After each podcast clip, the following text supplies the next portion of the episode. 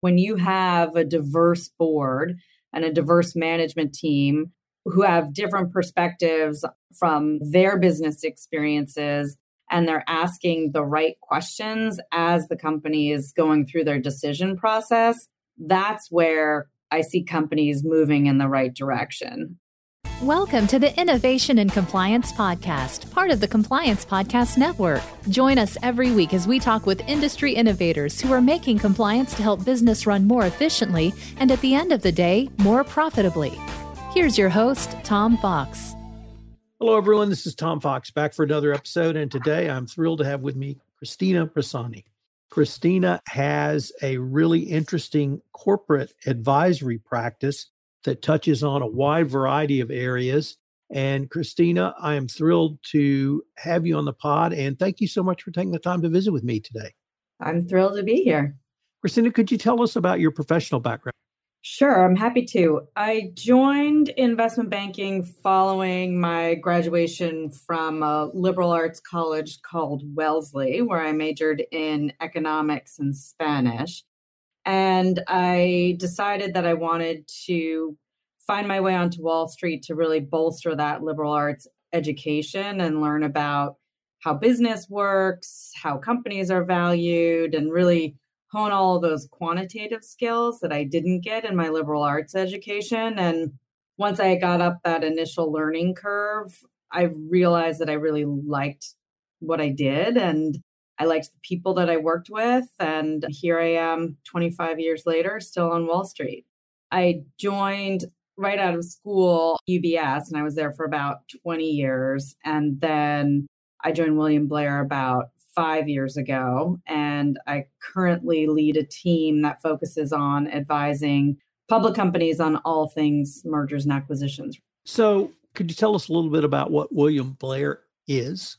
And you've told us a little bit about your role there, but also more into your corporate advisory practice. William Blair is a private partnership that focuses on advising our clients. We have three separate business units, and I'm part of the investment banking unit. And I lead a team called the Corporate Advisory Team, which is a team focused on advising our public company clients. We started the team in December of 2019. And it really came about organically because when I was first hired to William Blair, I was actually hired to lead our financial services team, but I kept getting pulled in on all of these interesting public company assignments to help our clients think strategic questions that they were having. And so we looked at that and said, look, there's a need here from our clients. We should form a team specifically focused on giving our clients the kind of advice that they're needing. So we assembled a team by recruiting people both externally and internally we're approximately 35 people now. And while we're relatively new, the people that we hired came from a lot of the big name bulge bracket firms like Goldman, Lazard, JP Morgan. And so you put everyone's experience together, and it's pretty staggering, even though we're a brand new team from a formation perspective. Christina, I've been in the corporate world and have followed the role of boards of directors for 20 plus years. And I can't think of a more challenging time for boards and to be a board member. And to me, that challenge starts with the age old problem of how does the board provide meaningful oversight without managing? So, how would you help a company's board think through that? That, what I think is a basic issue, but is as important as it has ever been.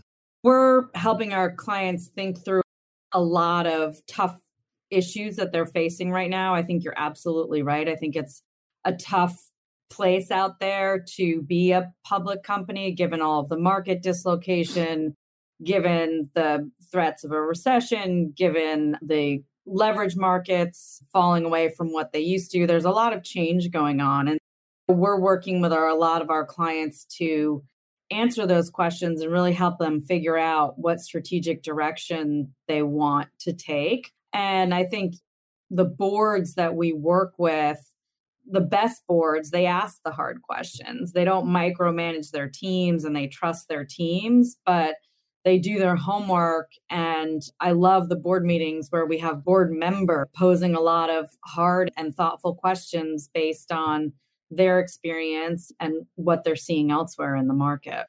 Let me go to some of the either key themes for this year or next year that you're seeing or maybe it's what are some of the key questions you and your team are getting? But i wanted to start with an introduction. I saw my daughter this weekend who's 25 and kind of out of the blue she asked me why would a company ever buy another company when they didn't want to be bought? And I grew up in Boone Pickens era from the 80s. So I gave her a little tutorial on mm-hmm. what that used to be like. But I wanted to use that as an introduction. Or are you seeing or are you seeing more unsolicited offers or perhaps other types of transactions that are on the increase? Or are those days really gone forever? We're actually seeing a lot of unsolicited offers. Now, the difference from the days that you're thinking of might be they might be unsolicited, but they don't always end in hostile offers. Typically, they end up friendly. So, about 85% of the transactions that we're seeing right now start with an unsolicited proposal. And so, one of the things that we're working with most of our clients on right now is how are you prepared for that unsolicited proposal with valuations down and the future of a lot of companies somewhat uncertain? It's really important for management teams and boards to think through the question of okay what do i do if someone comes and puts an offer on the table? At what price do i have to engage? At what price can i just say no that doesn't make sense for our shareholders? And so we really work with our clients to figure out how to answer that proposal if it comes and really what the alternatives are. You need to know if I don't do this, how am I going to create value for my shareholders? Is it through acquisitions? Is it through divestitures? Is it through just executing on my strategic plan? And so we help our clients think through all of those questions. Can I maybe flip that question? Because I'm always intrigued when an unsolicited offer is made that a company can review publicly available information and see something that perhaps no one else saw, or they look at things in a different way and they see a value or a potential value. And so they make an unsolicited offer that may become a friendly offer or a friendly takeover. But do you advise companies who are actively engaging and just looking? So, just to make sure I understand the question, you're asking do we advise the companies who might be the buyers, who might be the people putting in those unsolicited proposals? Right. Yes. We work with all of our clients to evaluate acquisition and merger opportunities. And then if something is of interest to them, we help them think through how to best get engagement from the company that they're most interested in. And sometimes that include a strategy of registering your interest to an unsuspecting CEO or board member. But it's no one size fits all. I think there are always intertwined relationships between boards and companies. And the real goal is to get all the brains together in a room to figure out if a deal makes sense for both sets of shareholders, whether it's a cash deal or a stock deal what we're doing when we're advising on the buy side is really trying to figure out how do we maximize the possibility of you getting a good outcome here. What are you seeing in the larger corporations in terms of prioritizing their portfolio optimization? Yeah, we continue to work with a lot of our clients to evaluate whether they keep all of their various different businesses or think about potentially selling one or spinning one off. I think it really is situational specific. So it depends on where you are in terms of your market position in each particular division. It depends on what market valuations are and if you were to sell something, what you could sell it for. And then there's the question of if you sell it, what do you do with that cash and how do you redeploy it to generate more value for your shareholders. And it doesn't always make sense to divest divisions, but it's something that we're really looking at with a lot of our clients to figure out can we create more shareholder value if we are more focused and perhaps redeploy not only our time, but our money into places where we might be able to create more shareholder value. Over the past few years, I've seen a huge increase in the discussion around data and data analytics, the use of data analytics. So I now wanted to use that as a background to introduce the question of are you seeing non tech companies accelerate a focus on digitalization? And is digitalization different than data analytics from your perspective? Yeah, I think digitalization is table stakes now. And most of our clients, if they're not already doing it, are evaluating how to do it, whether they're doing it organically or they're going out and acquiring the capability. And so I really do think that every company need, is thinking about it and needs to be thinking about it to be able to achieve their goals and deliver good results for their shareholders. Where do you see his role in corporate governance and perhaps even the expansion of M&A? ESG has come to the forefront as a focus area for boards. And it's one of those things that I think is a must have. It's not a nice to have. And so ESG can take a lot of different forms. It can take the form of diversity, it can take the form of environmental. And I find boards are focused on it less so from a how do we go out and acquire this capability and more so how do we make sure that we've got the right diverse set of perspectives from a management team, from a board perspective, and making sure that they've got the right people in place and the right people who are thinking about the issues in terms of informing their everyday decisions. We're not necessarily getting looped in on we have an ESG problem, how do we acquire our way out of it? It's more they're thinking about it on a day to day basis and really making sure they have the right building blocks in place such that the people who are making the decisions are including ESG as part of their decision making process. One of the reasons I find ESG so powerful is I see it as a business process, and that as a business process, then you can measure it, manage it, and hopefully use it for greater efficiencies. And the other key thing for me is that ESG either forces or allows, I'm not quite sure which, someone or some group to have a much more holistic view of a lot of disparate and different aspects of corporations that had been previously engaged in but siloed. Do you see that at the board level, that type of holistic oversight around ESG as well? I do, yes.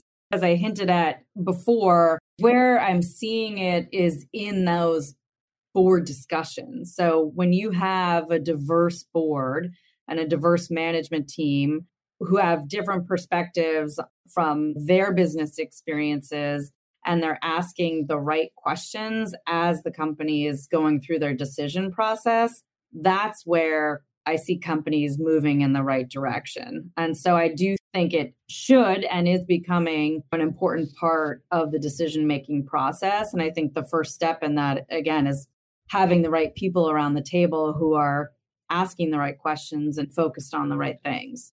So, the last drill general topic I'd like to raise with you is shareholder activism. And I practiced law in Houston for 40 years. So, Exxon is always at the top of mind in Houston. And I can't think of a more public display of shareholder activism than they went through a couple of years ago. And I think it really opened everyone's eyes up that hopefully they were looking before, but when you're on the front page of the paper for shareholder activism, that gets everybody's attention.